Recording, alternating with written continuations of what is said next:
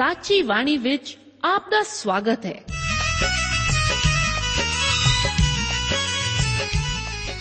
ਪ੍ਰਿय ਸ਼੍ਰੋਤਾ, ਇਹ ਸਾਚੀ ਬਾਣੀ ਕੀ ਹੈ? ਹੋਰ ਇਹ ਸਾਨੂੰ ਕਿੱਥੇ ਮਿਲੂਗੀ? ਇਹ ਸਾਚੀ ਬਾਣੀ ਦਾ ਸਾਡੇ ਜੀਵਨ ਵਿੱਚ ਲਾਭ ਕੀ ਹੈ? ਇਹਦਾ ਸਾਡੇ ਜੀਵਨ ਵਿੱਚ ਮੋਲ ਕੀ ਹੈ? ਇਹ ਸਾਰੇ ਪ੍ਰਸ਼ਨਾਂ ਦਾ ਉੱਤਰ ਸਾਨੂੰ ਇੱਕੋ ਹੀ ਜਗ੍ਹਾ ਲੱਭ ਸਕਦਾ ਹੈ ਤੇ ਉਹ ਹੈ ਜੀਵਤ ਵਚਨ ਧਰਮ ਸ਼ਾਸਤਰ ਬਾਈਬਲ। ਉਹੀ ਜੀਵਤ ਵਚਨ ਦਾ ਅਸੀਂ ਇਸ ਕਾਰਜਕ੍ਰਮ ਵਿੱਚ ਅਧਿਐਨ ਕਰਾਂਗੇ। ਤੇ ਹੁਣ ਪਵਿੱਤਰ ਸ਼ਾਸਤਰ ਬਾਈਬਲ ਦਾ ਅਧਿਐਨ ਸ਼ੁਰੂ ਕਰਨ ਤੋਂ ਪਹਿਲਾਂ ਅਸੀਂ ਆਪਣੇ ਮਨਾਂ ਨੂੰ ਤਿਆਰ ਕਰੀਏ ਇਸ ਭਜਨ ਨਾਲ।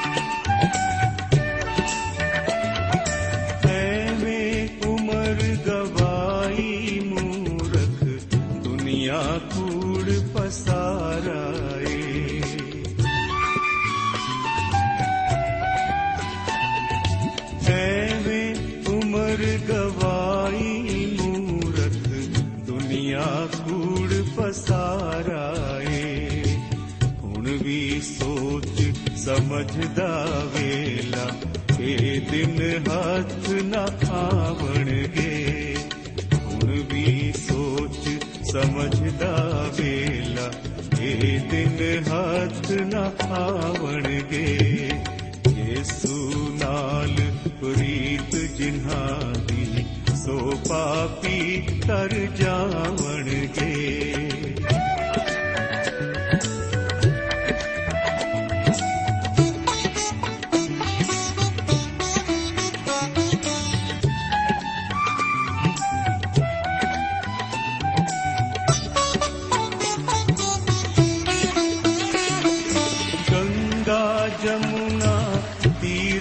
heart.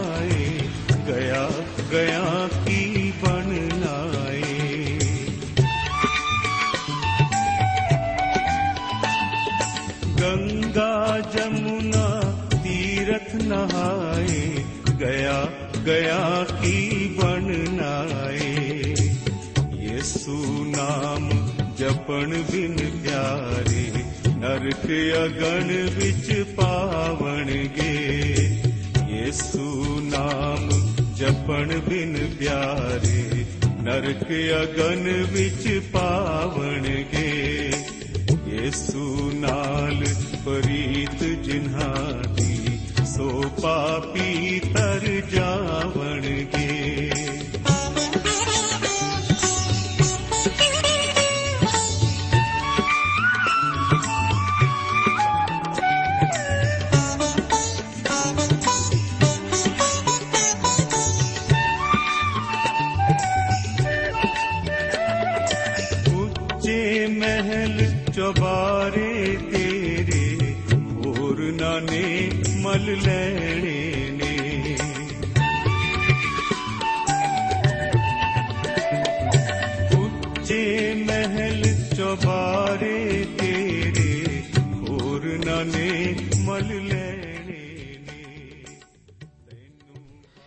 ਯੀਸ਼ੂ ਮਸੀਹ ਜੀ ਨੇ ਕਿਹਾ हे ਸਾਰੇ ਥੱਕੇ ਹੋਇਓ ਅਤੇ ਭਾਰ ਹੇਠ ਦੱਬੇ ਹੋਇਓ, ਮੇਰੇ ਕੋਲ ਆਓ, ਤਾਂ ਮੈਂ ਤੁਹਾਨੂੰ ਆਰਾਮ ਦੇਵਾਂਗਾ ਪਿਆਰੇ ਅਜ਼ੀਜ਼ੋ, ਅੱਜ ਦੇ ਇਸ ਬਾਈਬਲ ਅਧਿਐਨ ਪ੍ਰੋਗਰਾਮ ਵਿੱਚ ਲੇਵੀਆਂ ਦੀ ਪੋਥੀ, ਉਸ ਦਾ 15 ਅਧਿਆਏ ਉਹ ਤੇ ਇੱਕ ਆਇਤ ਤੋਂ ਲੈ ਕੇ 33 ਆਇਤ ਤੱਕ ਵਿਚਾਰ ਕਰਨ ਲਈ ਮੈਂ ਆਪ ਦਾ ਸਵਾਗਤ ਕਰਦਾ ਹਾਂ। ਆਓ, ਇਸ ਤੋਂ ਪਹਿਲਾਂ ਕਿ ਅਸੀਂ ਇਸ ਦਾ ਅਧਿਐਨ ਸ਼ੁਰੂ ਕਰੀਏ ਅਸੀਂ 1 ਆਇਤ ਤੋਂ ਲੈ ਕੇ 18 ਆਇਤ ਤੱਕ ਇਸ ਅਧਿਆਏ ਨੂੰ ਪਵਿੱਤਰ ਧਰਮ ਸ਼ਾਸਤਰ ਬਾਈਬਲ ਵਿੱਚੋਂ ਪੜ੍ਹਦੇ ਹਾਂ। ਲਿਖਿਆ ਹੈ, ਯਹੋਵਾ موسی ਅਤੇ ਹਾਰੂਨ ਨੂੰ ਬੋਲਿਆ, ਕਿ ਇਸرائیਲੀਆਂ ਨਾਲ ਗੱਲ ਕਰੋ ਅਤੇ ਉਹਨਾਂ ਨੂੰ ਇਹ ਆਖੋ, ਜੇ ਕਿਸੇ ਮਨੁੱਖ ਦੇ ਸਰੀਰ ਨੂੰ ਪਰਮੇ ਰੋਗ ਹੋਵੇ ਅਤੇ ਉਸ ਪਰਮੇ ਕਰਕੇ ਉਹ ਅਸ਼ੁੱਧ ਹੈ ਅਤੇ ਉਸ ਦੇ ਪਰਮੇ ਵਿੱਚ ਉਸ ਦੀ ਅਸ਼ੁੱਧਤਾਈ ਇਹ ਹੈ, ਭਾਵੇਂ ਉਸ ਦੇ ਸਰੀਰ ਤੋਂ ਪਰਮੇ ਵਗੇ ਭਾਵੇਂ ਉਸ ਦੇ ਸਰੀਰ ਵਿੱਚ ਬੰਦ ਹੋ ਜਾਏ, ਤਾਂ ਵੀ ਉਸ ਦੀ ਅਸ਼ੁੱਧਤਾਈ ਹੈ। ਸਭੇ ਸੇ ਜਾਂ ਜਿਨ੍ਹਾਂ ਦੇ ਉੱਤੇ ਪਰਮੇਹ ਵਾਲਾ ਲੰਮਾ ਭਵੇ, ਅਸ਼ੁੱਧ ਹੋਣ ਅਤੇ ਸਭੇ ਜਿਨ੍ਹਾਂ ਦੇ ਉੱਤੇ ਉਹ ਬੂਹੇ ਅਸ਼ੁੱਧ ਹੋਣ। ਅਤੇ ਜਿਹੜਾ ਉਸ ਦੀ ਸੇਜ ਨੂੰ ਛੋਹੇ, ਸੋ ਆਪਣੇ ਲੀੜੇ ਧੋਵੇ ਅਤੇ ਪਾਣੀ ਵਿੱਚ ਨਹਾਵੇ ਅਤੇ ਸੰਧਿਆ ਤੋੜੀ ਅਸ਼ੁੱਧ ਰਹੇ। ਅਤੇ ਜਿਹੜਾ ਕਿਸੇ ਵਸਤੂ ਉੱਤੇ, ਜਿਹਦੇ ਉੱਤੇ ਉਹ ਪਰਮੇਹ ਵਾਲਾ ਬੈਠਾ ਸੀ ਬੈਠੇ, ਤਾਂ ਆਪਣੇ ਲੀੜੇ ਧੋਵੇ ਅਤੇ ਪਾਣੀ ਵਿੱਚ ਨਹਾਵੇ ਅਤੇ ਸੰਧਿਆ ਤੋੜੀ ਸ਼ੁੱਧ ਰਹੇ। ਅਤੇ ਜਿਹੜਾ ਉਸ ਪਰਮੇਹ ਵਾਲੇ ਦੇ ਸਰੀਰ ਨੂੰ ਛੋਹੇ, ਸੋ ਆਪਣੇ ਲੀੜੇ ਧੋਵੇ ਅਤੇ ਪਾਣੀ ਵਿੱਚ ਨਹਾਵੇ ਅਤੇ ਸੰਧਿਆ ਤੋੜੀ ਅਸ਼ੁੱਧ ਰਹੇ। ਅਤੇ ਜੇ ਕਦੇ ਪਰਮੇਹ ਵਾਲਾ ਸ਼ੁੱਧ ਵਾਲੇ ਦੇ ਕੋਲ ਥੁੱਕੇ, ਤਾਂ ਉਸ ਆਪਣੇ ਲੀੜੇ ਧੋਵੇ ਅਤੇ ਪਾਣੀ ਵਿੱਚ ਨਹਾਵੇ ਅਤੇ ਸੰਧਿਆ ਤੋੜੀ ਅਸ਼ੁੱਧ ਰਹੇ। ਅਤੇ ਜਿਹੜੀ ਕਾਠੀ ਉੱਤੇ ਉਹ ਪਰਮੇਹ ਵਾਲਾ ਬਹਿੰਦਾ ਹੈ, ਸੋ ਅਸ਼ੁੱਧ ਹੋਵੇ। ਅਤੇ ਜਿਹੜਾ ਕਿਸੇ ਵਸਤ ਨੂੰ ਛੋਹੇ ਜੋ ਉਸ ਦੇ ਹੇਠ ਸੀ, ਸੋ ਸੰਧਿਆ ਤੋੜੀ ਅਸ਼ੁੱਧ ਰਹੇ। ਅਤੇ ਜਿਹੜਾ ਉਹਨਾਂ ਵਸਤਾਂ ਵਿੱਚੋਂ ਕਿਸੇ ਵਸਤ ਨੂੰ ਚੁੱਕੇ, ਤਾਂ ਆਪਣੇ ਲੀੜੇ ਧੋਵੇ ਅਤੇ ਪਾਣੀ ਵਿੱਚ ਨਹਾਵੇ ਅਤੇ ਸੰਧਿਆ ਤੋੜੀ ਅਸ਼ੁੱਧ ਰਹੇ ਅਤੇ ਜਿਸ ਨੂੰ ਪਰਮੇਹ ਵਾਲਾ ਛੋਹੇ ਅਤੇ ਉਸਨੇ ਆਪਣੇ ਹੱਥ ਨਾ ਧੋਤੇ ਹੋਣ, ਸੋ ਆਪਣੇ ਲੀੜੇ ਧੋਵੇ ਅਤੇ ਪਾਣੀ ਵਿੱਚ ਨਹਾਵੇ ਅਤੇ ਸੰਧਿਆ ਤੋੜੀ ਅਸ਼ੁੱਧ ਰਹੇ। ਆਖਰ ਵਿੱਚ 18 ਆਇਤ ਵਿੱਚ ਲਿਖਿਆ ਹੈ ਉਹ ਤੀਵੀਂ ਵੀ ਜਿਸ ਦੇ ਨਾਲ ਕੋਈ ਮਨੁੱਖ ਸੰਗ ਕਰੇ ਅਤੇ ਉਸ ਤੋਂ ਰਕਤ ਨਿਕਲੇ, ਤਾਂ ਉਹ ਦੋਵੇਂ ਪਾਣੀ ਵਿੱਚ ਨਹਾਉਣ ਅਤੇ ਸੰਧਿਆ ਤੋੜੀ ਅਸ਼ੁੱਧ ਰਹਿਣ। ਪਿਆਰੇ ਅਜ਼ੀਜ਼ੋ, ਲੇਵੀਆਂ ਦੀ ਪੋਥੀ ਦਾ ਇਹ ਅਧਿਆਏ ਸਰੀਰ ਦੀ ਅਸ਼ੁੱਧਤਾਈ ਦੇ ਗੁਪਤ ਪਾਪ ਵੱਲ ਇਸ਼ਾਰਾ ਕਰਦਾ ਹੈ। ਅਸੀਂ ਇਸ ਕੋੜ ਦੇ ਬਾਰੇ ਪਿਛਲੇ ਦੋ ਅਧਿਆਇਆਂ ਵਿੱਚ ਦੇਖ ਚੁੱਕੇ ਹਾਂ ਕਿ ਇਹ ਰੋਗ ਕਾਫੀ ਬੁਰਾ ਹੈ। ਲੇਕਿਨ ਇਹ ਅਧਿਆਏ ਕੋੜ ਨੂੰ ਹੋਰ ਵੀ ਜ਼ਿਆਦਾ ਬੁਰਾ ਕਰਕੇ ਦੱਸਦਾ ਹੈ। ਅਸੀਂ ਅੱਜ ਕੱਲ ਪ੍ਰਦੂਸ਼ਣ ਦੇ ਭਿਆਨਕ ਰੂਪ ਦੇ ਬਾਰੇ ਅਤੇ ਉਸ ਦੇ ਵਧਣ ਬਾਰੇ ਕਾਫੀ ਕੁਝ ਸੁਣਦੇ ਹਾਂ। ਨਾ ਸਿਰਫ ਸਾਡੇ ਵਾਤਾਵਰਣ, ਪਰ ਸਾਡੀਆਂ ਆਤਮਾਵਾਂ ਅਤੇ ਸਾਡੇ ਮਨਾਂ ਵਿੱਚ ਵੀ ਇੱਥੋਂ ਤੱਕ ਕਿ ਸਾਡੀ ਸਾਰੀ ਸ਼ਖਸੀਅਤ ਹੀ ਪ੍ਰਦੂਸ਼ਿਤ ਹੈ। ਇਹ ਸਾਰੇ ਰੋਗ ਪ੍ਰਦੂਸ਼ਣ ਅਤੇ ਪਾਪ ਦੀ ਹੋਂਦ ਉੱਤੇ ਚਾਨਣ ਪਾਉਂਦੇ ਹਨ।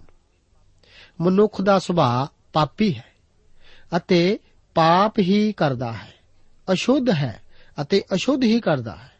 ਇਹ ਅਧਿਆਏ ਮਨੁੱਖੀ ਸੁਭਾਅ ਨੂੰ ਦਰਪਣ ਵਿੱਚ ਐਦਾਂ ਕੱਸਦਾ ਹੈ ਕਿ ਮਨੁੱਖ ਵਿੱਚ ਕਿਹੋ ਜਿਹੀ ਕੋਈ ਚੰਗੀ ਗੱਲ ਨਹੀਂ, ਜਿਸ ਦਾ ਉਹ ਪਰਮੇਸ਼ਵਰ ਅੱਗੇ ਕਮੰਡ ਕਰ ਸਕੇ। ਕੋਈ ਵੀ ਮਨੁੱਖ ਕੋੜ ਨੂੰ ਭਿਆਨਕ ਬਿਮਾਰੀ ਜਾਂ ਰੋਗ ਸਮਝਦਾ ਹੈ। ਜਦੋਂ ਕਿ ਇਹੋ ਜਿਹੀ ਕੋਈ ਗੱਲ ਨਹੀਂ।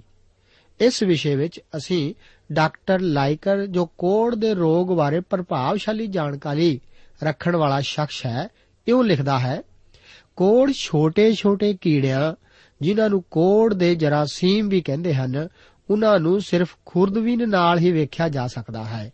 ਇਹਨਾਂ ਜਰਮਾਂ ਜਾਂ ਕੀਟਾਣੂਆਂ ਦੀ ਖੋਜ 1873 ਵਿੱਚ ਨਾਰਵੇ ਦੇ ਇੱਕ ਡਾਕਟਰ ਹੈਂਸਨ ਨੇ ਕੀਤੀ ਸੀ। ਇਸੇ ਕਰਕੇ ਇਸ ਰੋਗ ਨੂੰ ਹੈਂਸਨ ਦਾ ਰੋਗ ਵੀ ਕਹਿੰਦੇ ਹਨ। ਇਹ ਜਰਮ ਜਾਂ ਕੀਟਾਣੂ ਕੋੜ ਦੇ ਰੋਗੀ ਦੇ ਸਰੀਰ ਵਿੱਚ ਵੱਡੀ ਮਾਤਰਾ ਵਿੱਚ ਪਾਏ ਜਾਂਦੇ ਹਨ।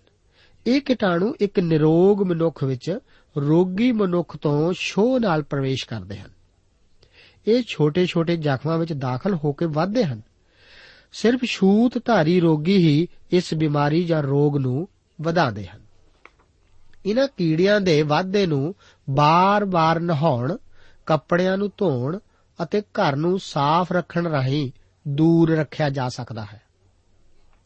ਕਿਉਂਕਿ ਕਈ ਕੀਟਾਣੂ ਪਾਣੀ ਅਤੇ ਸਾਬਣ ਨਾਲ ਧੋਤੇ ਜਾ ਸਕਦੇ ਹਨ।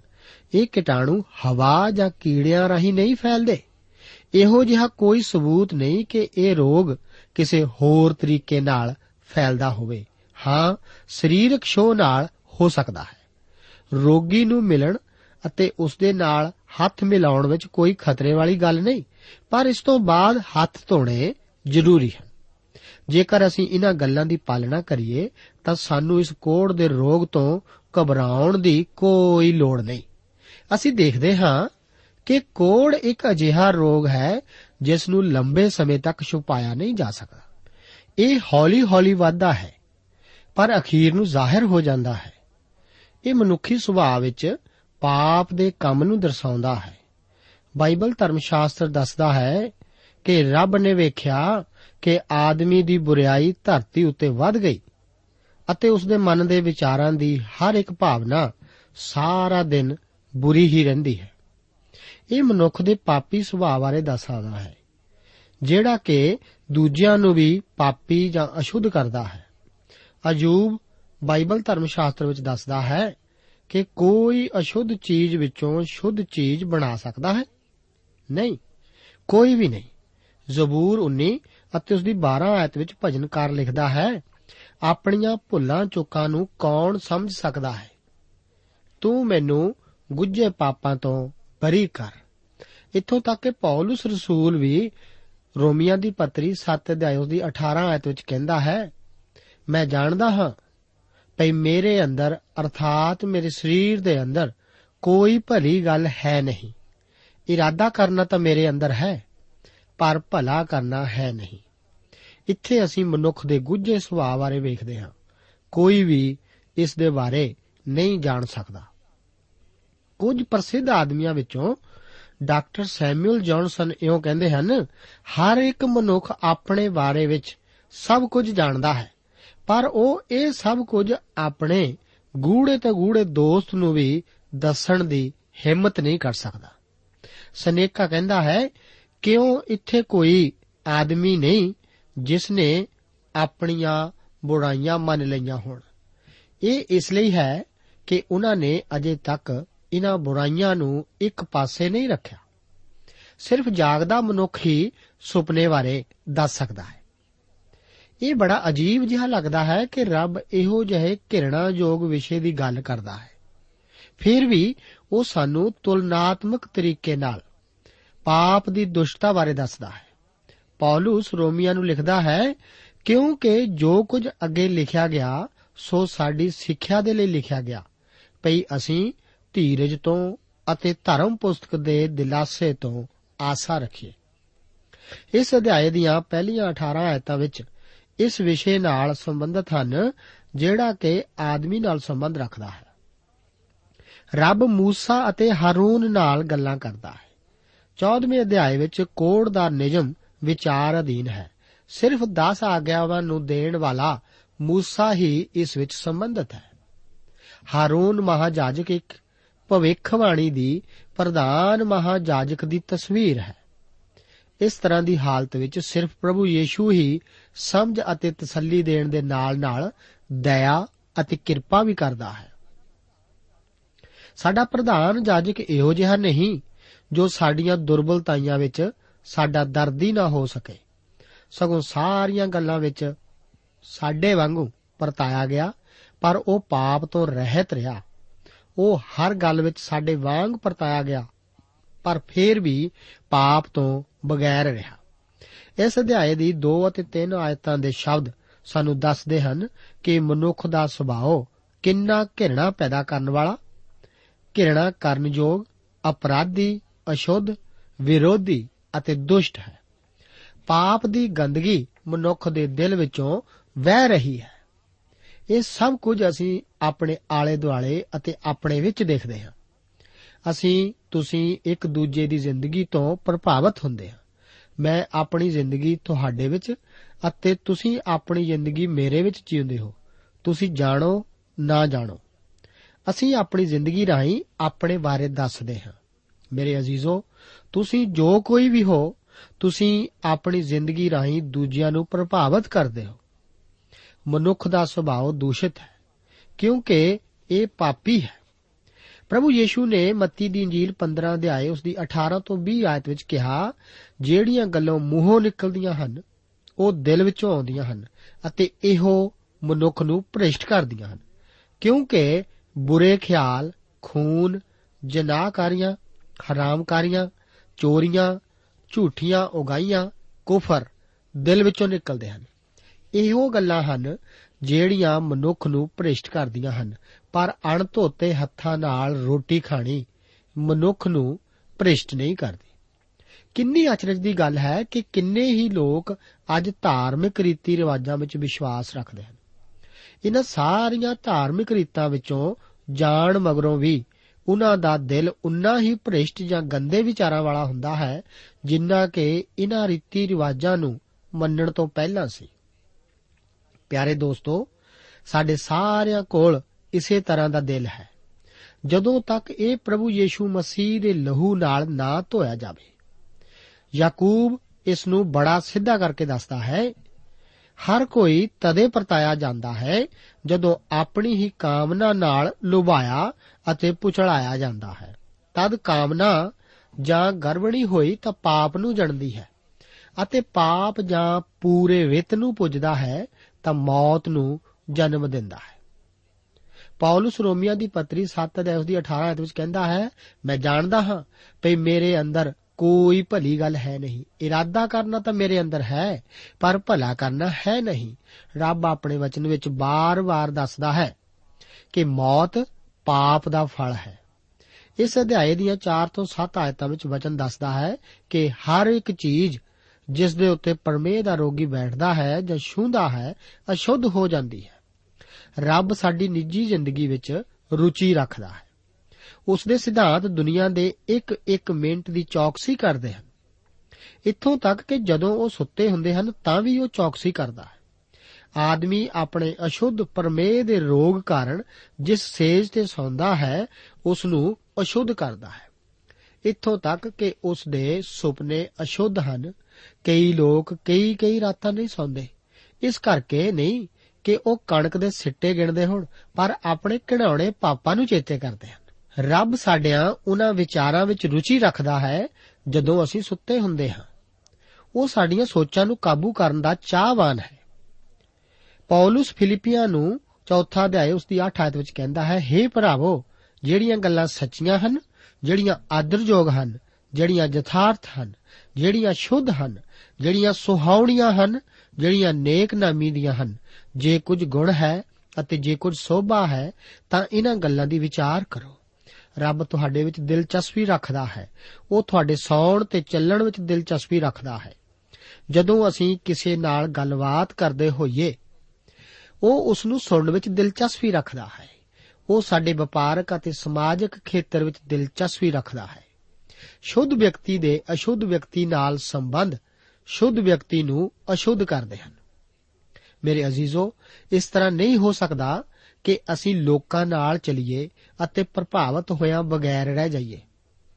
ਸਾਨੂੰ ਇਹਨਾਂ ਚੀਜ਼ਾਂ ਤੋਂ ਸਾਵਧਾਨ ਰਹਿਣ ਦੀ ਲੋੜ ਹੈ। ਸਾਨੂੰ ਆਪਣੇ ਪਾਪਾਂ ਨੂੰ ਮੰਨਣ ਅਤੇ ਪਰਮੇਸ਼ਵਰ ਕੋਲੋਂ ਸਾਫ਼ ਤੇ ਸ਼ੁੱਧ ਹੋਣ ਦੀ ਲੋੜ ਹੈ। ਅਸੀਂ ਸਾਰੇ ਇਸ ਪਾਪ ਰੂਪੀ ਕੋੜ ਦੇ ਵਗਦੇ ਹੋਏ ਜ਼ਖਮਾਂ ਅਤੇ ਗੁਪਤ ਪਾਪਾਂ ਦੇ ਸ਼ਿਕਾਰ ਹਾਂ। 8 ਤੋਂ 12 ਆਇਤਾਂ ਵਿੱਚ ਪ੍ਰਭੂ ਦੇ ਵਚਨ ਦੱਸਦੇ ਹਨ ਕਿ ਵਿਅਕਤੀ ਅਜਿਹੀ ਹੀ ਸਥਿਤੀ ਵਿੱਚ ਪਹੁੰਚ ਜਾਂਦਾ ਹੈ ਜਿੱਥੇ ਉਹ ਆਪਣੇ ਆਪ ਨੂੰ ਘਿਰਣਿਤ ਮਹਿਸੂਸ ਕਰਦਾ ਹੈ ਕਿ ਇਸ ਪਰਮੇਹ ਵਾਲੇ ਦੀ ਛੋਹ ਉਸ ਮੇਰੀ ਅਸ਼ੁੱਧਤਾ ਨੂੰ ਦਰਸਾਉਂਦੀ ਹੈ। ਪਹਿਲਾਂ ਇਸ ਦੀ ਛੋਹ ਦਾ ਕਾਰਨ ਘਰ ਵਿੱਚ ਸੀ। ਪਰ ਹੁਣ ਇਹ ਬਾਹਰ ਗਲੀ ਮੁਹੱਲੇ ਵਿੱਚ ਜਾਂ ਆਮ ਸਭਾ ਦੇ ਸਥਾਨਾਂ ਉੱਤੇ ਹੋਣ ਵਾਲੀ ਛੂਹ ਦਾ ਕਾਰਨ ਹੈ। ਇਹਨਾਂ ਕਈਆਂ ਨੂੰ ਅਸੀਂ ਅਚਾਨਕ ਘਟਨਾਵਾਂ ਲੈਂਦੇ ਹਾਂ। ਇਹਨਾਂ ਸਾਰੀਆਂ ਗੱਲਾਂ ਵਿੱਚ ਅਸੀਂ ਅੱਜ ਵੀ ਵੇਖਦੇ ਹਾਂ। ਇੱਕ ਵਿਸ਼ਵਾਸੀ ਜਦੋਂ ਕਿਤੇ ਬਾਹਰ ਆਮ ਸਥਾਨ ਤੇ ਹੋਵੇ ਅਤੇ ਕੋਈ ਵਿਅਕਤੀ ਭੈੜੀ ਜ਼ੁਬਾਨ ਦੀ ਵਰਤੋਂ ਕਰੇ, ਕਿਸੇ ਦੀ ਚੁਗਲੀ, ਨਿੰਦਿਆ ਕਰੇ, ਇਹ ਸਭ ਕੁਝ ਅਸਰ ਕਰਦਾ ਹੈ। ਵਿਸ਼ਵਾਸੀ ਇਸ ਤਰ੍ਹਾਂ ਦੀ ਜਗ੍ਹਾ ਛੱਡਣ ਮਗਰੋਂ ਆਪਣੇ ਆਪ ਨੂੰ ਗੰਦਾ ਮਹਿਸੂਸ ਕਰਦਾ ਹੈ। ਉਸ ਨੂੰ ਆਪਣੇ ਆਪ ਨੂੰ ਧੋਣ ਦੀ ਜ਼ਰੂਰਤ ਹੈ। ਇਹੋ ਕਾਰਨ ਹੈ ਕਿ ਸਾਨੂੰ ਪਰਮੇਸ਼ਰ ਪਿਤਾ ਦੇ ਵਚਨਾਂ ਵਿੱਚ ਬਣੇ ਰਹਿਣ ਦੀ ਜ਼ਰੂਰਤ ਹੈ।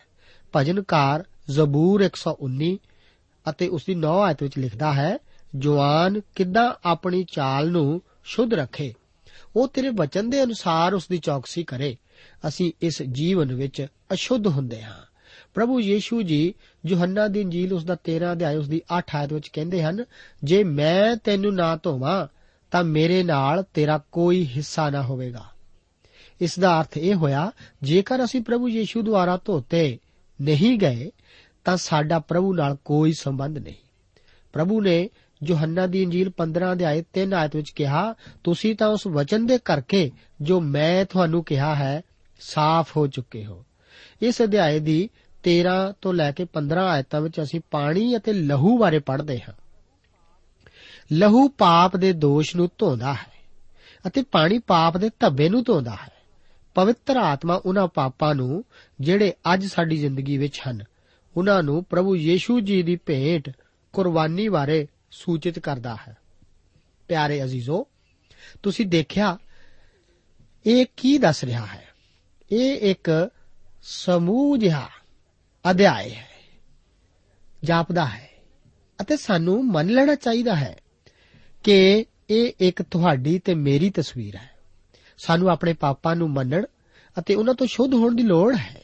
ਭਜਨਕਾਰ ਕਹਿੰਦਾ ਹੈ, ਮੈਂ ਤੇਰੇ ਅੱਗੇ ਆਪਣੇ ਪਾਪ ਦਾ ਇਕਰਾਰ ਕੀਤਾ ਅਤੇ ਆਪਣੀ ਬਦੀ ਨਹੀਂ ਲੁਕਾਈ।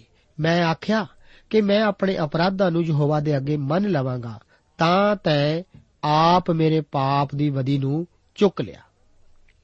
ਯੋਹੰਨਾ ਦੀ ਪੱਤਰੀ ਵਿੱਚ ਪ੍ਰਭੂ ਦਾ ਵਚਨ ਦੱਸਦਾ ਹੈ, ਜੇ ਅਸੀਂ ਆਪਣੇ ਪਾਪਾਂ ਦਾ ਇਕਰਾਰ ਕਰੀਏ, ਤਾਂ ਉਹ ਵਫਾਦਾਰ ਅਤੇ ਧਰਮੀ ਹੈ। ਭਈ ਸਾਡੇ ਪਾਪਾਂ ਨੂੰ ਮਾਫ ਕਰੇ ਅਤੇ ਸਾਨੂੰ ਸਾਰੇ ਕੋ ਧਰਮ ਤੋਂ ਸ਼ੁੱਧ ਕਰੇ। 16 ਤੋਂ 18 ਆਇਤਾਂ ਵਿੱਚ ਸਾਫ਼ ਹੈ ਕਿ ਇਹ ਲਿੰਗ ਰੋਕਾਂ ਦੇ ਸੰਬੰਧ ਵੱਲ ਇਸ਼ਾਰਾ ਕਰਦਾ ਹੈ। ਅੱਜ ਕੱਲ ਇਹ ਰੋਗ ਇੱਕ ਆਮ ਜਿਹੀ ਗੱਲ ਹੈ। ਪਰਮੇਸ਼ਵਰ ਇਹਨਾਂ ਬਿਮਾਰੀਆਂ ਜਾਂ ਰੋਗਾਂ ਤੋਂ ਬਚਾਵੇ। ਰੱਬ ਮਨੁੱਖਾਂ ਨੂੰ ਇਸ ਤੋਂ ਬਚਾਉਣ ਵਿੱਚ ਦਿਲਚਸਪੀ ਰੱਖਦਾ ਹੈ। ਪ੍ਰਭੂ ਨੇ ਸਾਨੂੰ ਦੱਸਿਆ ਕਿ ਅਸ਼ੁੱਧ ਇੱਛਾ ਅਤੇ ਵਾਸ਼ਨਾ ਭਰੇ ਵਿਚਾਰ ਤੋਂ ਸਾਨੂੰ ਬਚਣਾ ਚਾਹੀਦਾ ਹੈ। ਮੱਤੀ ਦੀ ਇੰਜੀਲ ਵਿੱਚ ਲਿਖਿਆ ਗਿਆ ਹੈ, ਤੁਸੀਂ ਸੁਣਿਆ ਹੈ ਜੋ ਇਹ ਕਿਹਾ ਗਿਆ ਸੀ ਪਈ ਤੂੰ ਜਨਾਹ ਨਾ ਕਰ, ਪਰ ਮੈਂ ਤੁਹਾਨੂੰ ਆਖਦਾ ਹਾਂ ਕਿ ਜੇ ਕੋਈ ਤੀਵੀ ਨੂੰ ਬੁਰੀ ਇੱਛਾ ਕਰਕੇ ਵੇਖਦਾ ਹੈ, ਸੋ ਤਦੋਂ ਹੀ ਆਪਣੇ ਮਨੋਂ ਉਹਦੇ ਨਾਲ ਜ਼ਨਾਹ ਕਰ ਚੁੱਕਿਆ। ਇਸ ਅਧਿਆਏ ਦੀਆਂ 19 ਤੋਂ 24 ਆਇਤਾਂ ਸਾਫ਼ ਤੌਰ ਤੇ ਤੀਵੀਂ ਦੀ ਮਾਵਾਰੀ ਦੌਰਾਨ ਅਸ਼ੁੱਧਤਾ ਬਾਰੇ ਦੱਸਦੀਆਂ ਹਨ। ਉਹ ਇਹਨਾਂ ਦਿਨਾਂ ਦੇ ਦੌਰਾਨ ਆਪਣੇ ਅਜ਼ੀਜ਼ਾਂ ਤੋਂ ਅਲੱਗ ਕੀਤੀ ਜਾਂਦੀ ਸੀ। ਉਸ ਦੇ ਨਾਲ ਇੱਕ ਨੀਵੀਂ ਜਾਤ ਜਾਂ ਕੋੜੀ ਵਾਂਗ ਵਿਵਹਾਰ ਕੀਤਾ ਜਾਂਦਾ ਸੀ। ਅਸੀਂ ਇਸ ਨੂੰ ਉਤਪਤੀ ਵਿੱਚ ਆਦਮ ਦੇ ਪਾਪ ਵਿੱਚ ਡਿੱਗ ਜਾਣ ਨਾਲ ਤੁਲਨਾ ਕਰ ਸਕਦੇ ਹਾਂ।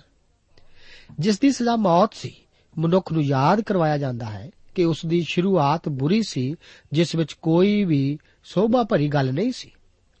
ਪਾਪੀ ਮਨੁੱਖ ਪਾਪ ਨੂੰ ਹੀ ਜਨਮ ਦੇ ਸਕਦਾ ਹੈ। 25 ਤੋਂ 29 ਆਇਤਾਂ ਦਾ ਹਿੱਸਾ ਇਸ ਤਰ੍ਹਾਂ ਦੀ ਤੀਵੀਂ ਦੇ ਲਈ ਨਿਜਮਾਂ ਬਾਰੇ ਦੱਸਦਾ ਹੈ ਕਿ ਕਿਸ ਤਰ੍ਹਾਂ ਉਹ ਜਿਸ ਵੀ ਚੀਜ਼ ਜਾਂ ਪੁਰਸ਼ ਨੂੰ ਛੂੰਹਦੀ ਹੈ, ਅਸ਼ੁੱਧ ਕਰਦੀ ਹੈ। ਅਤੇ ਇਹ ਹਿੱਸਾ ਇਹ ਵੀ ਦੱਸਦਾ ਹੈ ਕਿ ਕੀ, ਕਿਵੇਂ ਇਸ ਤੋਂ ਸ਼ੁੱਧ ਹੋਣ ਉਪਰੰਤ ਕਿਸ ਤਰ੍ਹਾਂ ਦੀ ਭੇਟ ਉਸ ਨੂੰ ਲਿਆਉਣੀ ਚਾਹੀਦੀ ਹੈ। ਇਹ ਸਾਨੂੰ ਲੂਕਾ ਦੀ ਇੰਜੀਲ 8 ਅਧਿਆਏ, ਉਸ ਦੇ 43 ਤੋਂ 48 ਆਇਤਾਂ ਵਿੱਚ ਉਸ ਤੀਵੀਂ ਦੀ ਤਸਵੀਰ ਦਿੰਦਾ ਹੈ, ਜਿਹੜੀ ਇਸ ਰੋਗ ਦੀ ਮਾਰੀ ਪ੍ਰਭੂ ਯੀਸ਼ੂ ਕੋਲ ਆਈ। 31 ਤੋਂ 23 ਆਇਤਾਂ ਉਹਨਾਂ ਤੀਵੀਆਂ ਅਤੇ ਮਨੁੱਖਾਂ ਬਾਰੇ ਹਨ, ਜਿਹੜੇ ਰਿਤੂ ਅਵਸਰ ਅਤੇ ਪਰਮੇ ਦੌਰਾਨ ਵਿਵਸਥਾ ਨੂੰ ਨਾ ਮੰਨਣ ਦੀ ਸਜ਼ਾ ਬਾਰੇ ਦੱਸਦਾ ਹੈ। ਲੁਕੇ ਹੋਏ ਪਾਪ ਰੱਬ ਲਈ ਹਲਕਾ ਵਿਸ਼ਾ ਨਹੀਂ, ਅਤੇ ਨਾ ਹੀ ਉਹ ਵਿਸ਼ਾ ਵਿਸ਼ਵਾਸੀਆਂ ਦੇ ਗੁੱਝੇ ਪਾਪਾਂ ਤੋਂ ਅਣਜਾਣ ਹੈ। ਪ੍ਰਭੂ ਦੇ ਵਚਨ, ਪਹਿਲਾ ਕੋਰਿੰਥੀਆਂ 3 ਅਧਿਆਇ ਉਸ ਦੀ 16 ਤੇ 17 ਆਇਤ ਵਿੱਚ ਲਿਖਿਆ ਹੈ ਕਿ ਤੁਸੀਂ ਇਹ ਨਹੀਂ ਜਾਣਦੇ ਜੋ ਤੁਸੀਂ ਪਰਮੇਸ਼ਵਰ ਦੀ ਹੈਕਲ ਹੋ ਅਤੇ ਪਰਮੇਸ਼ਵਰ ਦਾ ਆਤਮਾ ਤੁਹਾਡੇ ਵਿੱਚ ਵਸਦਾ ਹੈ। ਜੋ ਕੋਈ ਪਰਮੇਸ਼ਵਰ ਦੀ ਹੈਕਲ ਦਾ ਨਾਸ਼ ਕਰੇ, ਤਾਂ ਪਰਮੇਸ਼ਵਰ ਉਸ ਦਾ ਨਾਸ਼ ਕਰੇਗਾ।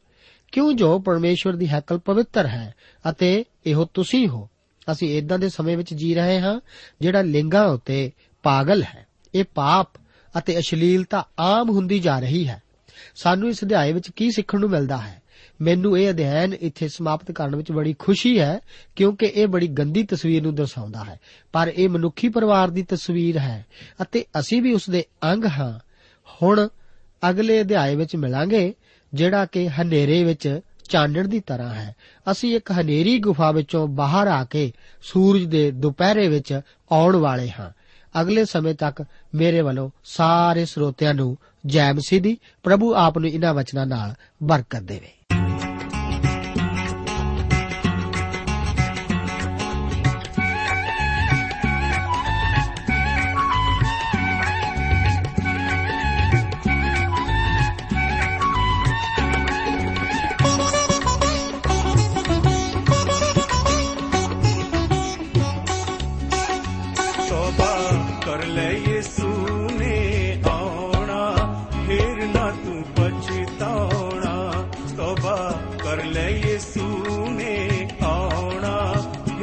ਨਾ ਤੂੰ ਪਛਤਾਉਣਾ।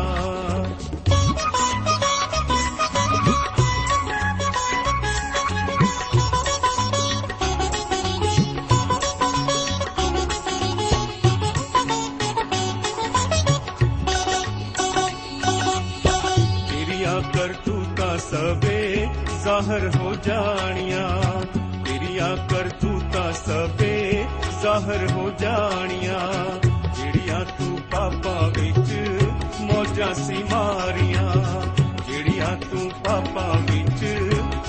ਸੀ ਮਾਰੀਆਂ। ਤੇਰਾ ਲੇਖਾ ਯਿਸੂ ਨੇ ਲੈ ਲੈਣਾ। ਫੇਰ ਨਾ ਤੂੰ ਪਛਤਾਉਣਾ। ਤੇਰਾ ਲੇਖਾ ਯਿਸੂ ਨੇ ਲੈ ਲੈਣਾ। ਫੇਰ ਨਾ ਤੂੰ ਪਛਤਾਉਣਾ। ਤੋਬਾ ਕਰ ਲੈ ਯਿਸੂ ਨੇ ਆਉਣਾ। ਫੇਰ ਨਾ ਤੂੰ ਪਛਤਾਉਣਾ।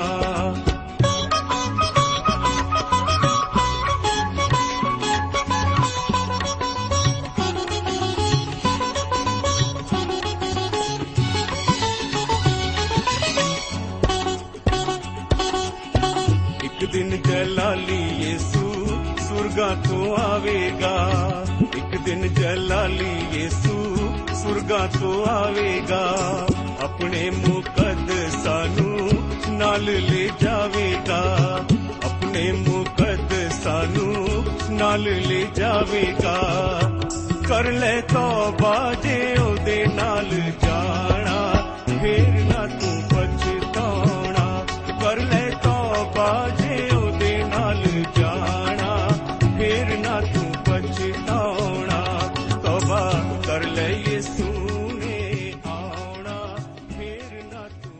ਦੋਸਤੋ, ਸਾਨੂੰ ਉਮੀਦ ਹੈ ਕਿ ਇਹ ਕਾਰਜਕ੍ਰਮ ਤੁਹਾਨੂੰ ਪਸੰਦ ਆਇਆ ਹੋਵੇਗਾ ਤੇ ਇਹ ਕਾਰਜਕ੍ਰਮ ਸੁਣ ਕੇ ਤੁਹਾਨੂੰ ਬਰਕਤਾਂ ਮਿਲੀਆਂ ਹੋਣਗੀਆਂ।